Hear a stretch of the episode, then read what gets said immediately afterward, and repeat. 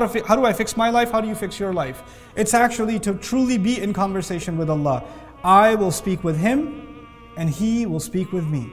I will speak with Him with my dua, with my request, with my supplication, with my confessions to Him, with my admissions to Him about where I stand, what I need, what my mistakes are, how sorry I am, what I, you know, what I hope to, to accomplish, what could better myself, how I stand, how I'm hopeful when I, when I meet Him that I don't disappoint Him, that He forgives me for the mistakes that I made. All of those are my conversations to Him. And then when He speaks to me, when He give, speaks to me, it's not just, He's, by the way, He's not just telling you what to do when He speaks to you. When He speaks to you, He's giving you hope. He's making you grateful. He's making you conscious and aware. He's making you, you know, uh, aware of the people around you and how you treat them. He's opening your eyes to reality. This, this conversation will set you straight.